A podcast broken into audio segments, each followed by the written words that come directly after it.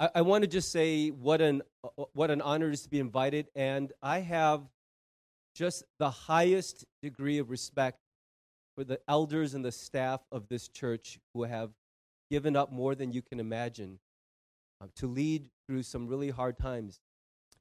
I, I don't know if you'll ever really fully know how much sacrifice and faith was involved in leading, but I, I just have such admiration. And I want to ask you as a congregation to never cease praying for your leaders here. Uh, God has given you such a gift in the people who lead you. Uh, please support them strongly in prayer. And when they ask anything of the church, be the first in line to say, Yes, we will. I think it will make their service such a joy. I'm so grateful uh, to be here again today. I see so many familiar faces, old friends, and hopefully some new friends. I heard that Pastor Frank preached here. He's been preaching here a lot. He's I, we hadn't seen him in like a month, and we're like, where has he been? Been over here. I heard that he preached on Matthew 1 last time. And it's interesting because that has been Matthew 121 was my memory verse for this week. I don't know if it's your practice to memorize scripture. I didn't memorize scripture for a really long time. I used to do it as a kid, and I stopped. I started this practice up again recently, uh, about three years ago, and I'm finding at my age, I memorize a verse every week. I can't do one daily. I used to.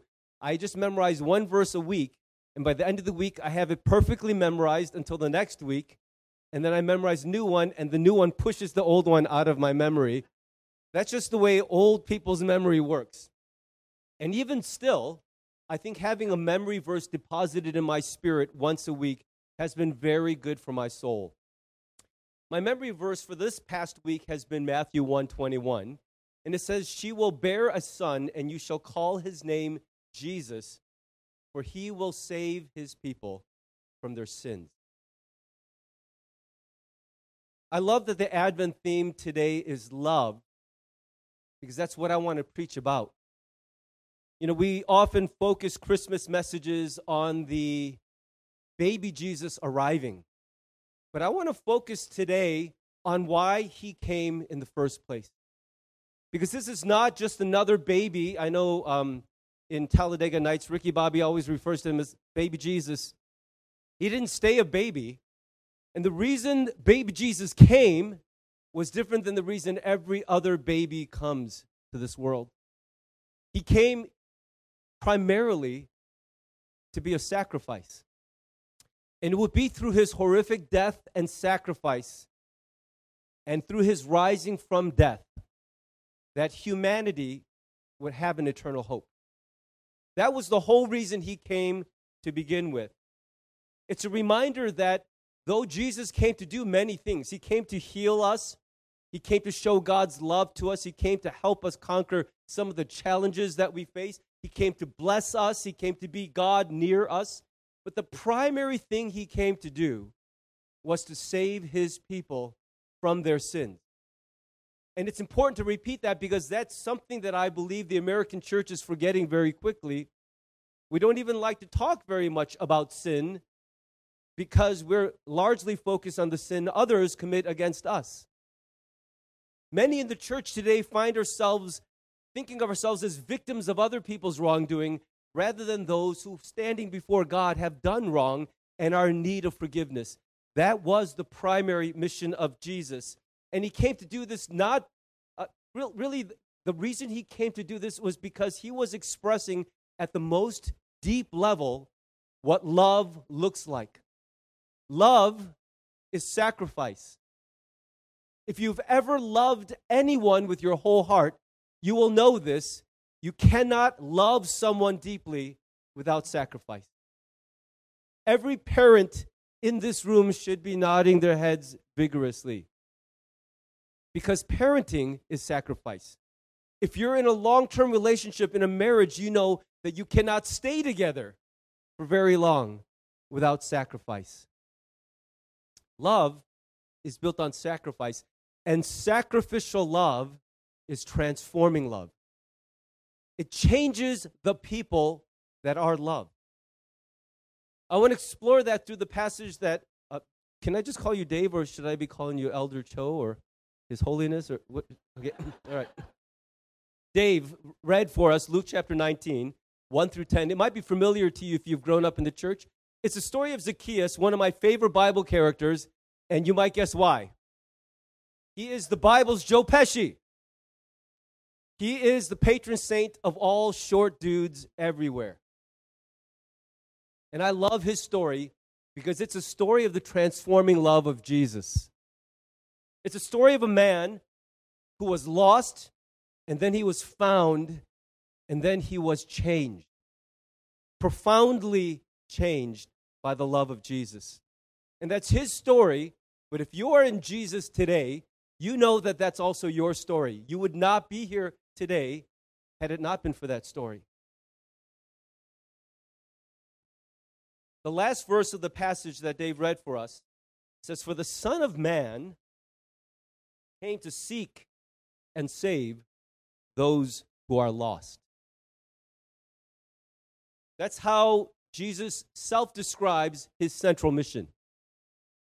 He says, My main reason for coming is to seek and to save those who are lost. And that word lost is a bit tricky, isn't it? Because it can sound a bit like an accusation or a, a, a, derogatory statement. When you look at someone and say, You're lost, that's usually not said as a compliment. And so when people hear that they are described by the Bible as lost people, they take offense at that, and I understand that completely. If lost is a matter of like you got yourself lost, you're hopeless, you're terrible, if that's the way you hear it, then it would be an offensive word. But the way that Jesus speaks it is from the heart of a father to his children. He's not simply saying that those people are lost, but that they are lost to the Father. If you've ever had a child whose heart drifted far from you, who turned off their affection towards you, who maybe even ran away from home and did not want to return, if you've ever had someone you deeply loved who turned their back and walked away from you, and no matter how much you, your heart called out to them, they would not return to you, you know what it feels like to have someone who is lost to you. And in that heart, all you can think about is, I want you to return. I want you to come home to me. It's in that sense that Jesus says he is sent by the Father to seek and to save those who are lost to God. It's not an insult, it's not an accusation, but it is an accurate description of people who are far from God, separated from God by their sin, by their unbelief. They have removed themselves from the presence and love of God. You can be lost and not know that you're lost. You can be lost and not even feel like you're lost. Because for many lost people, they are where, right where they want to be because lost is not primarily about how you feel, it's about how the Father feels about you. Lost is a way for God to describe how his heart longs for those who he lovingly made but are not in his family. And he longs for those people to come home.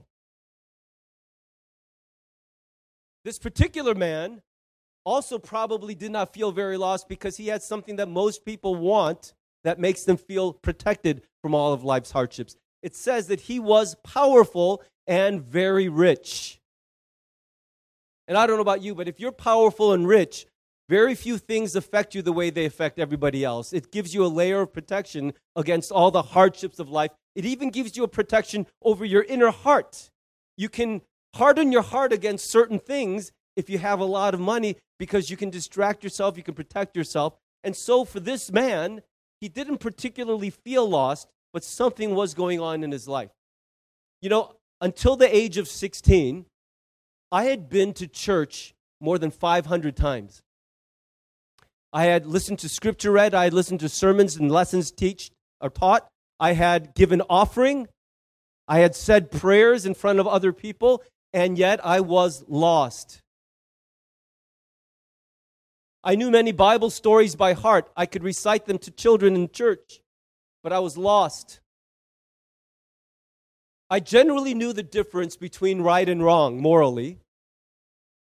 I tried as hard as I could to do what was right because I was told that's what good kids do, but I failed a lot. But I knew the difference, and I was still lost.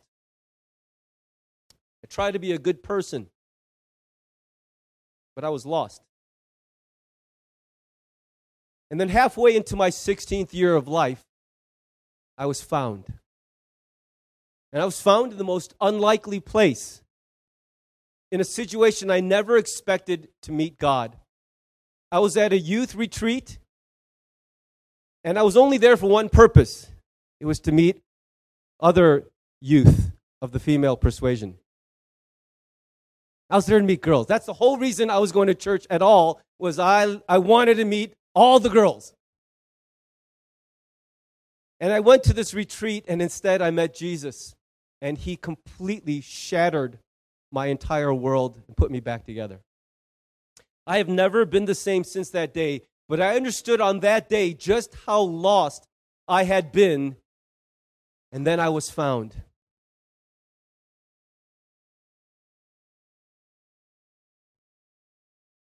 As Jesus describes his heart, and as the story unfolds and he encounters this little man, I, I think it's a story that many of us can relate to who were once lost and then were found by Jesus.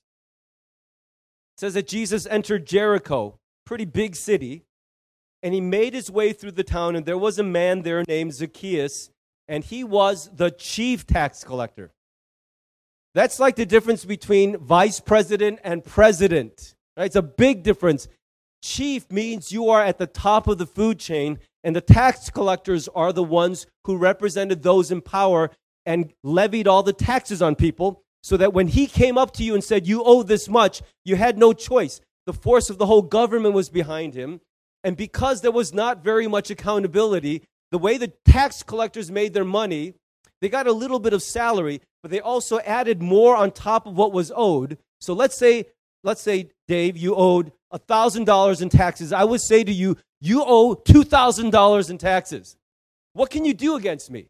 You have no power. Whatever I tell you you owe, you have to pay. And then I would take 1,000, give it to the people that are, are supposed to get it, and I would keep the other 1,000 for myself. That's the way tax collecting worked in the old world without computers and accountability. That's just the way tax collectors made their money. And as a result, he became what? It says not just rich. If you're rich, you're, you're kind of comfortable. But rich people every day wake up wishing they were very rich. Very rich is a different word. It's a word that says one of the primary ways to describe you is you have a lot of money and that money is one of your leading characteristics. It's probably what you most trust to get you out of trouble. It's probably what makes you feel good about yourself, what makes you feel safe as you face the unknowns of the future. Probably in a suburban church, that describes many of our hearts.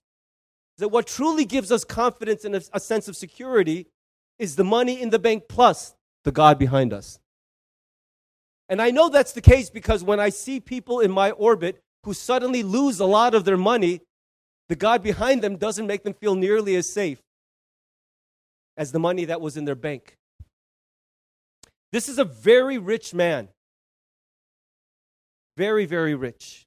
And it made him feel protected against the things in his life. And yet, something was going on in this little man named Zacchaeus. And so one day he heard that Jesus the celebrated teacher was coming to his city, and he made a point of going out in the morning just to get a glimpse at him. He really wanted to see who he was. Now, as a chief tax collector, he didn't care that some of the money he was stealing from people was important to them. They needed it to live.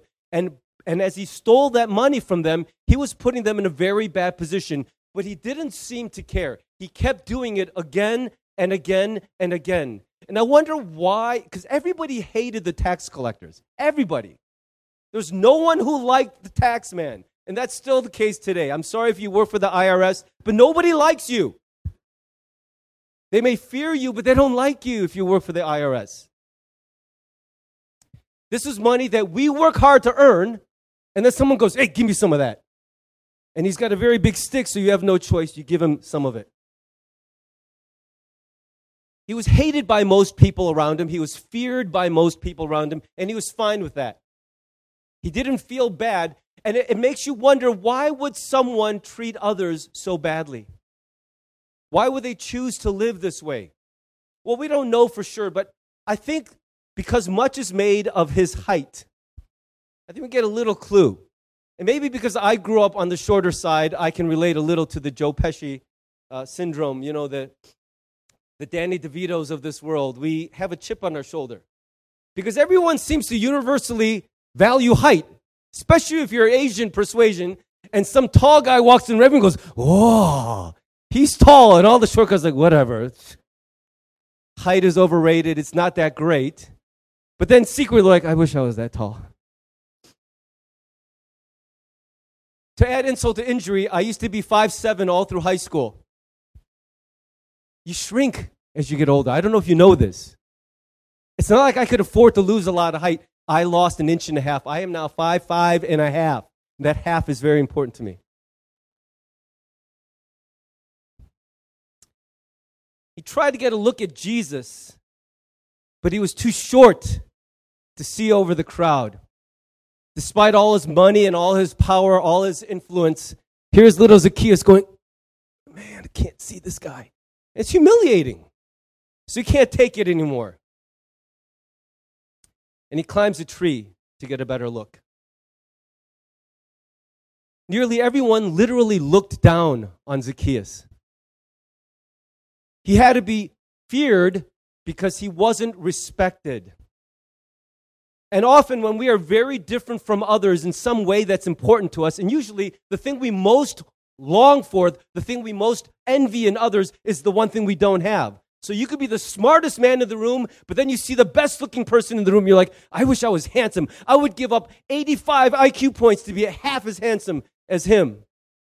Or I don't know why that person makes money so easily and every day is a struggle for us. I wish I was rich or I wish I was. And whatever trait it is, there's probably some trait that others seem to have lots of that's so hard for you. Have you ever been one of those really shy people who see someone walk in a room all confident, like, hey, how are you doing? Hello. And you're like, how do you just do that? I walk into a room full of people I don't know and I'm terrified. I'm frozen. I'm paralyzed. Like, how do you just be so comfortable in front of other people?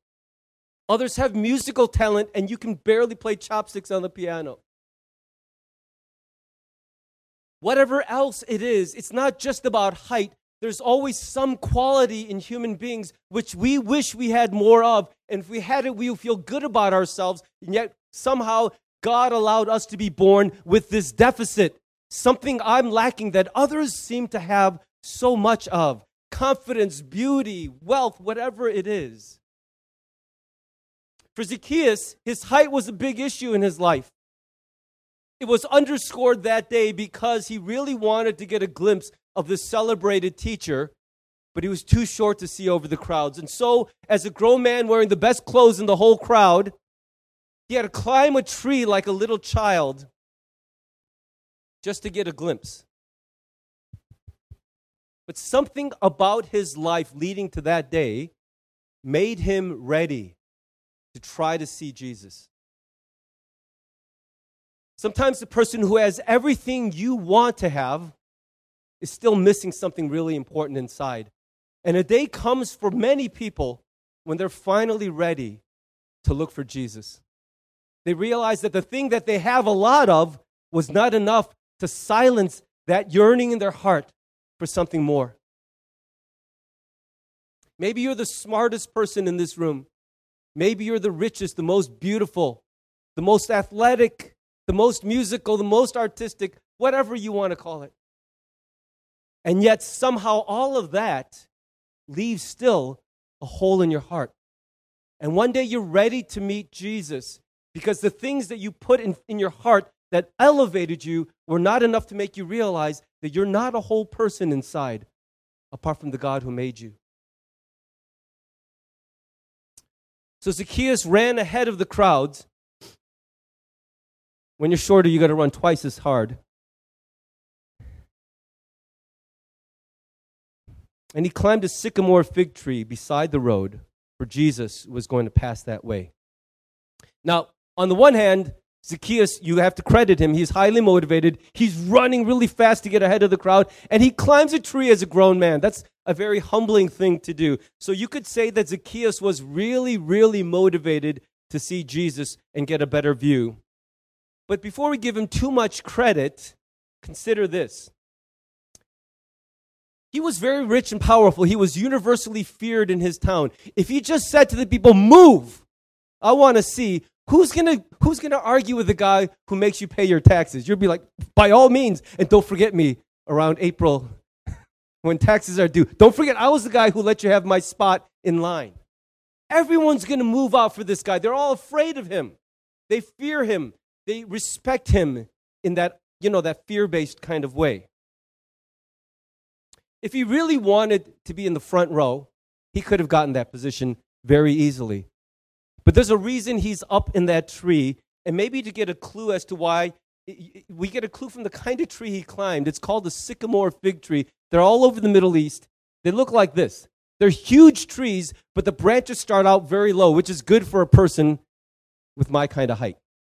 You can get into the branches without too much trouble, and this kind of tree has very thick foliage.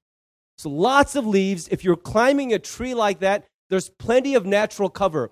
And many theorize that the reason Zacchaeus climbed a sycamore fig tree was so that he could be low enough to the ground to get a good view and he could see, but not many in the crowd would immediately see him. It's a safe distance in order for him to observe God without God seeing him back.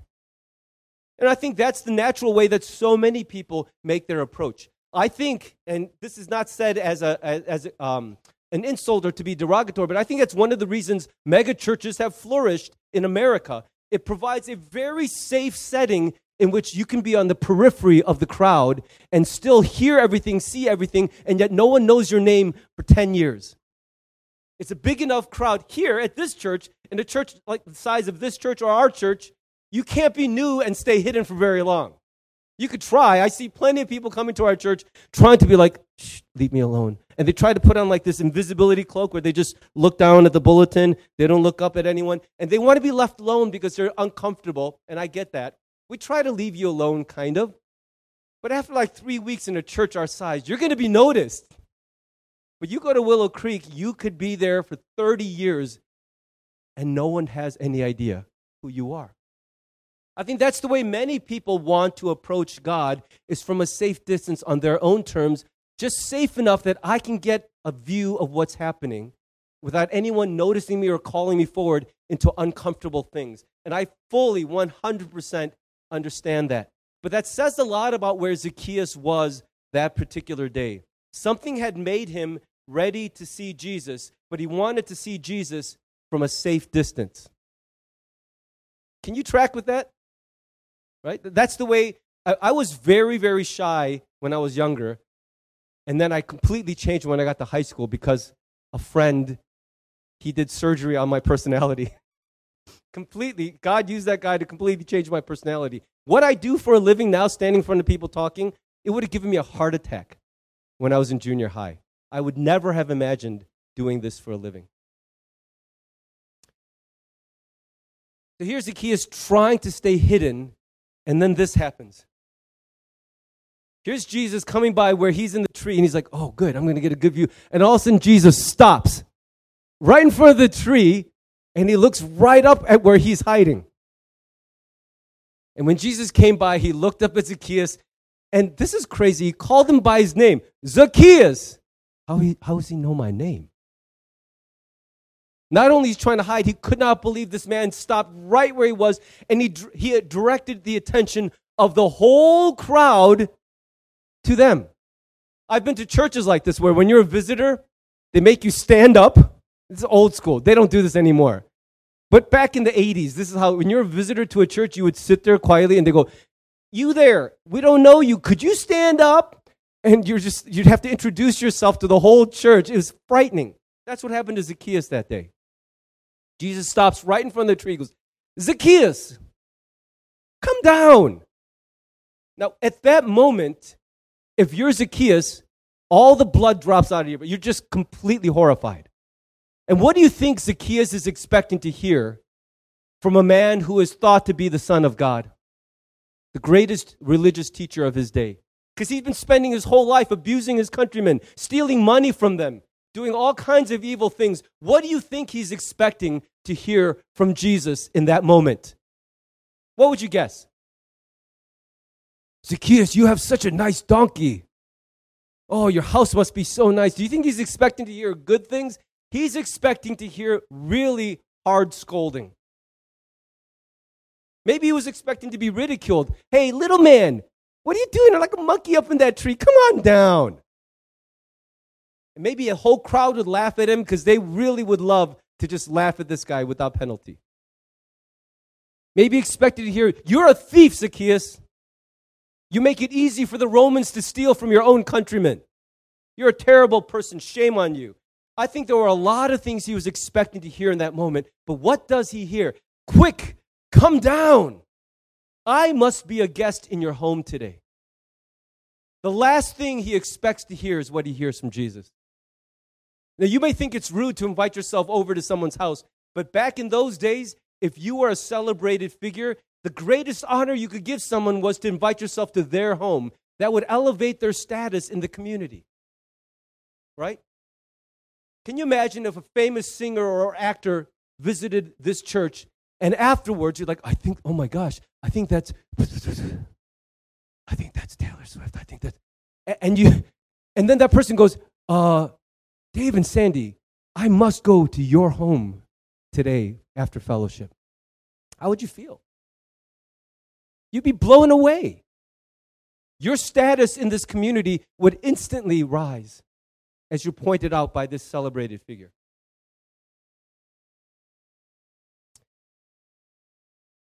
I think what Zacchaeus was expecting to hear from Jesus is what every one of us secretly expects to hear from God, because even though everyone else may be fooled, we know the truth about our own hearts. We know the secret things we think. We know the ambitions and desires of our hearts that we don't tell anyone else. We know the things we have said about people after we have turned their backs on us. We know that the hatred that we feel, the envy, the bitterness, the jealousy, all of it. We know more about ourselves than anyone else knows, and secretly we suspect that if God ever confronted us, it wouldn't be to say nice things to us. That's just, the, I think that's the heart of most of us. And definitely, if you're a teenager and above, you've been lo- alive long enough to collect those kinds of feelings. And so Zacchaeus is waiting for Jesus to reject him, but instead, Jesus invites himself to his home and gives him the greatest honor. And everyone in the crowd is like, Why him? Do you have any idea what kind of man he is? You should not even be seen near his neighborhood.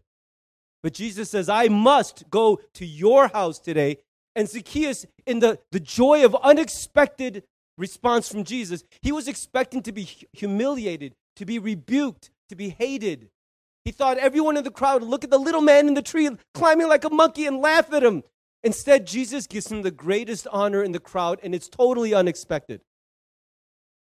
This is the way it feels to meet Jesus truly. You don't get what you expect, you don't get what you deserve you get something radically different. When you meet Jesus, you experience the acceptance and love of God your heart has been yearning for all your life, and you try to get it some other way. And when you meet Jesus truly, you get that for the first time in your life. And little Zacchaeus, like a monkey, comes climbing down from that tree and he goes, All right, yes, you could be a guest in my house and with great excitement and joy. That's the feeling that always marks someone meeting Jesus truly for the first time. There are often tears, but they are usually tears of joy and relief, regret followed quickly by tremendous celebration. Remember that being lost is not just about how bad we are. We are all bad, and even after we become Christians, we're still pretty bad. Can I just ask a question? How many of you are, are Christians in this room? It's, it's not like a dirty secret. You sh- if you're a Christian, how many of you want to go to heaven when you die? Let's do that. Let's go selfish way. then I'm not a Christian. Being a Christian doesn't mean I'm awesome, it just means I'm saved. If you're a Christian today,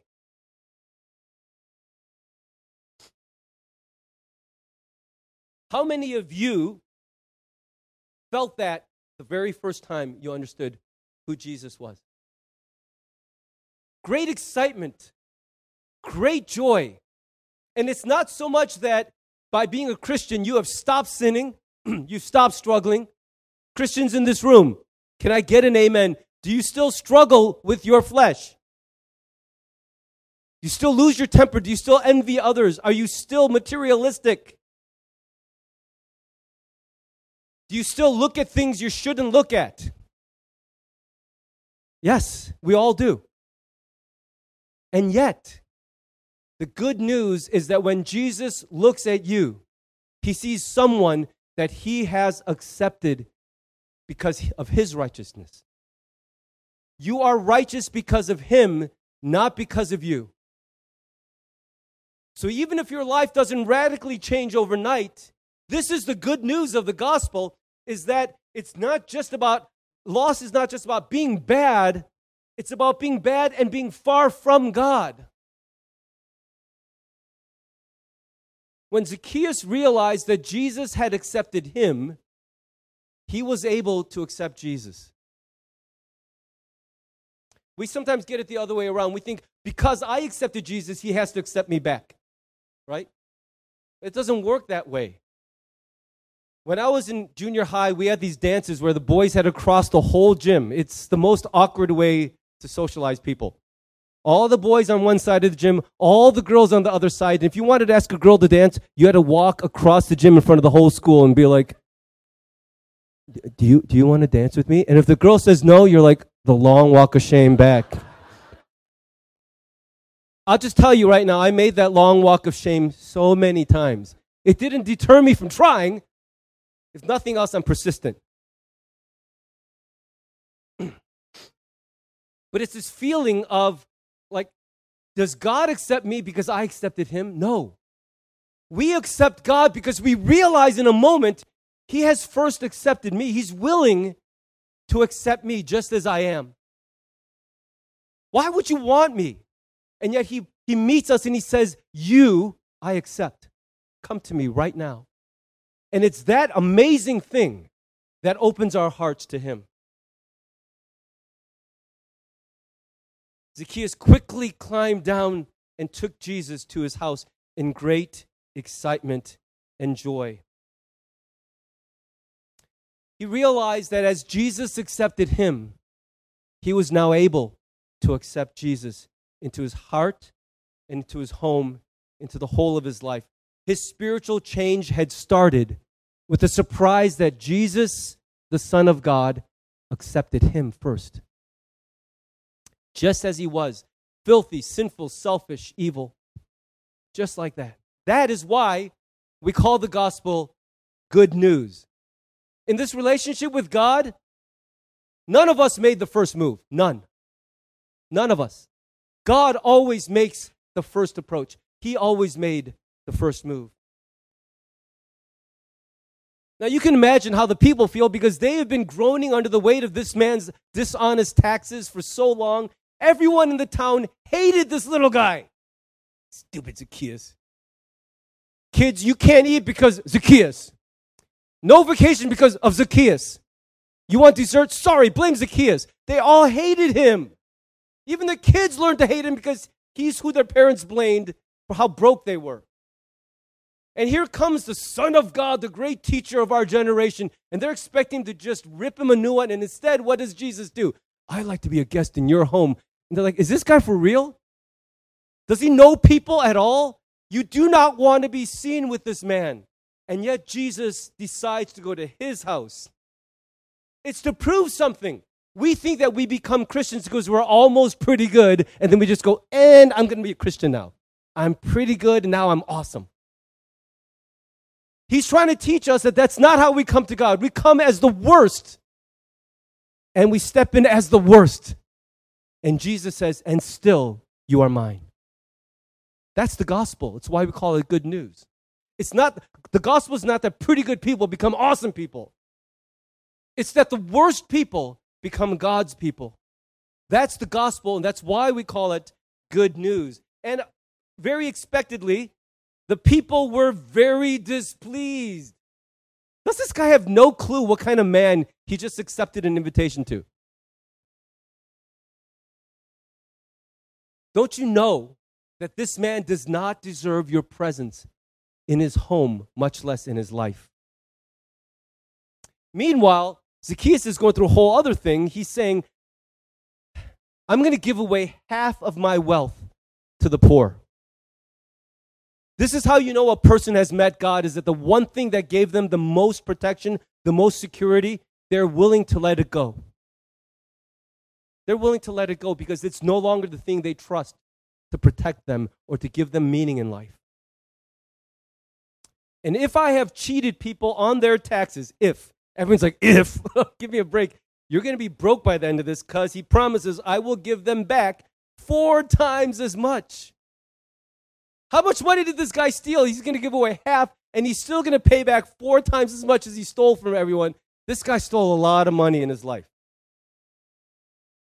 The mercy and love that Jesus showed to Zacchaeus changed him not just in his heart, but even in his mind.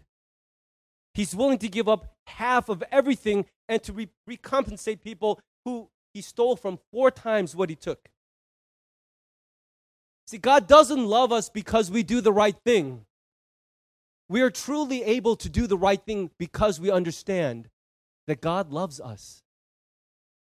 If you get that backwards, you will have no other destiny than to become a Pharisee.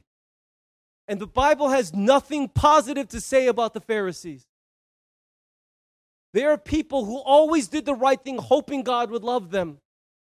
Christians are people who know that God loves them, and out of joy, they do the right thing because it is what pleases the one who has loved them unconditionally.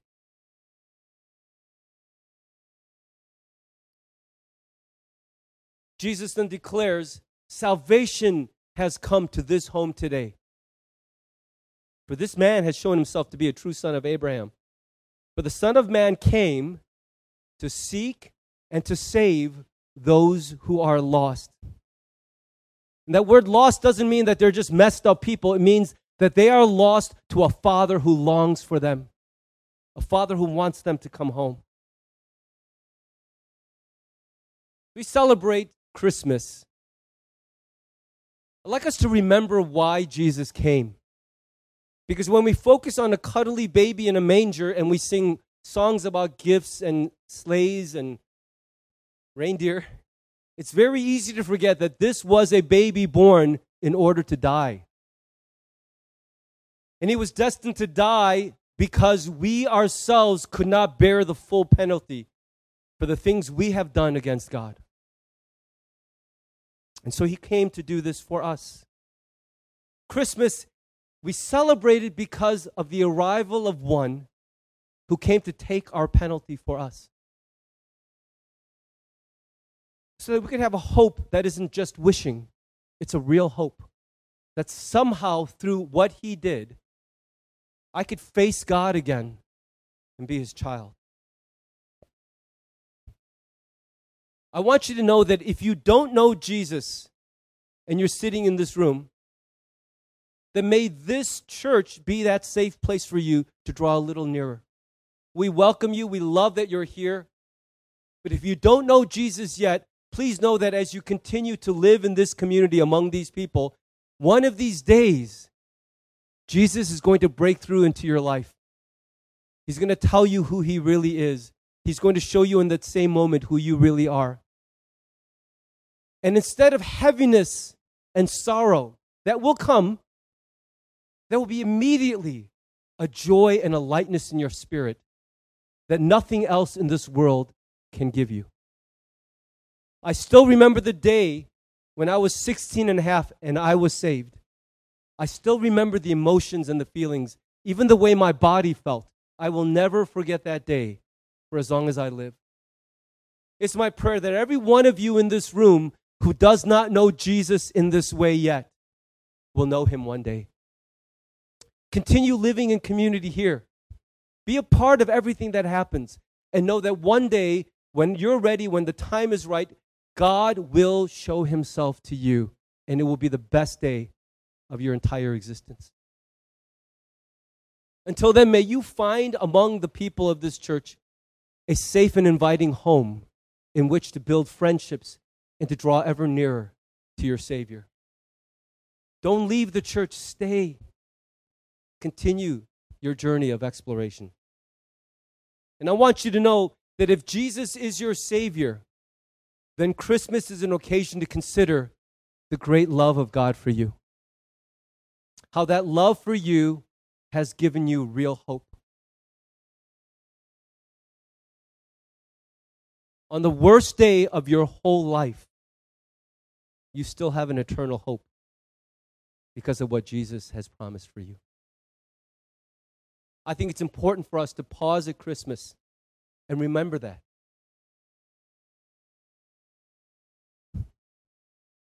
One of the greatest witnesses to a watching world is not the words that come out of our mouth, but the smiles on the faces of those whose hope gives them joy. If we just went by the facial expressions in churches all over the United States this morning, we would not know that joy is one of the most important words in the Christian vocabulary. Amen? So, can I just ask you a question? Could you just do me a favor? Could we all together, just in recognition of what Jesus makes possible for every man, woman, and child, could we just for a moment smile together? Encourage one another because this is good news. I know that doesn't erase automatically the heavy things you're carrying. It doesn't make your problems go away, but just know this. Isn't it good to know there is a source of good news no matter what's happening in your life? And it's a good news that is unshakable.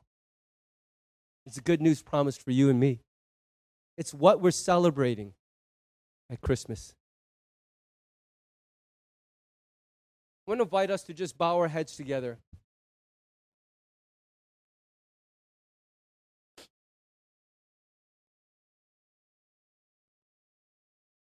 I, I don't know where this Sunday finds you personally. I'm guessing for some of you, this is like your 30th or 40th Christmas service that you've been in in your life. For some of you, this is kind of new. You're probably coming to this Christmas from all different places in life. And for some of you, joy seems like a word a thousand miles away.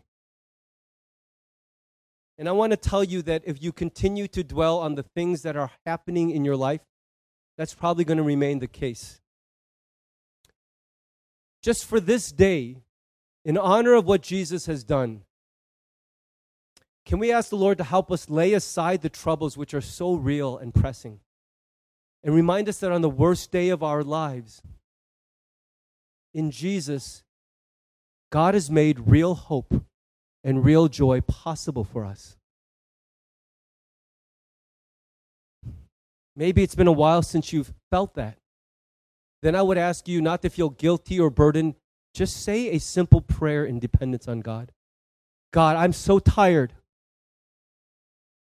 I can't even work up the energy to ask you for this. Just come, touch me. I haven't felt joy in so long. But you are the God of joy. It is the first fruit.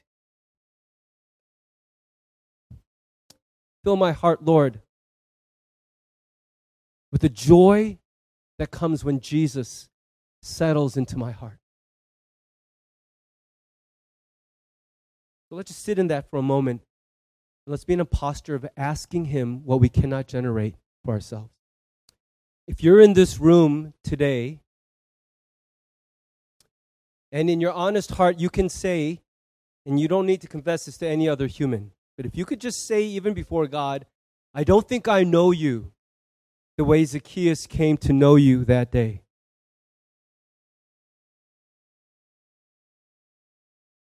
I want you to know that you are most welcome at this church. It is good that you're here. I also want you to know that there is a world of blessing that you haven't yet accessed or experienced. Things that the living God has for you, which you have yet to taste.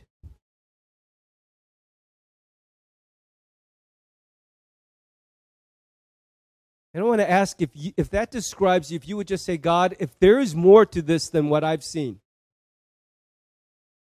please show me. Open me up to that.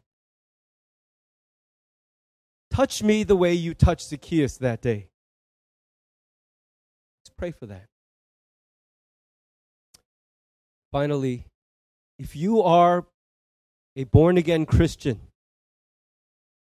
but the joy and the wonder of it has leaked out over years of trials and disappointments. May I invite you in this Christmas season just for a moment to lay aside the troubles that feel so real and ask God to reintroduce Himself to you as the joy and the wonder of the first day you met Him. The troubles of our life do not define us. The destiny we have in Jesus defines us.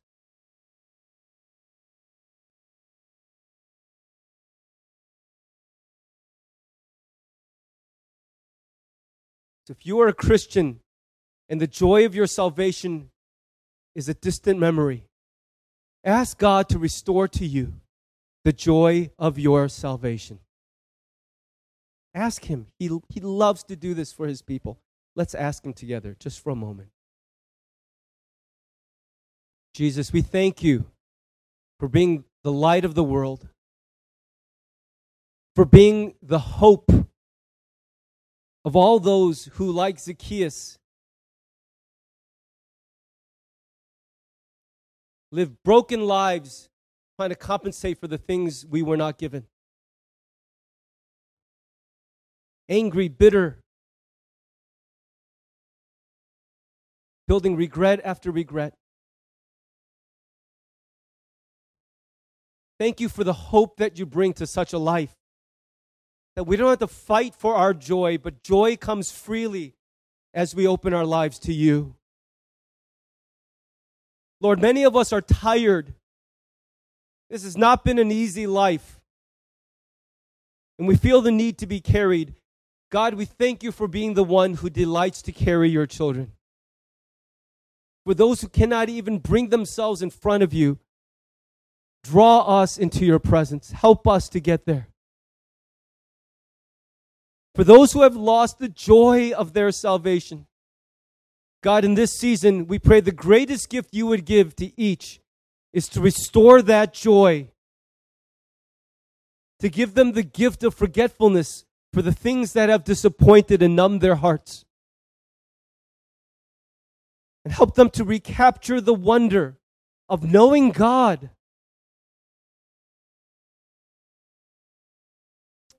Lord, take our scars and heal them. Take our wounds and bind them up. Take our regrets and cover them with your forgiveness and love. For each person in this room, draw us ever and ever closer to you. You are our hope, our salvation, and the only enduring source of real joy in this world. We pray in Jesus' name. Amen.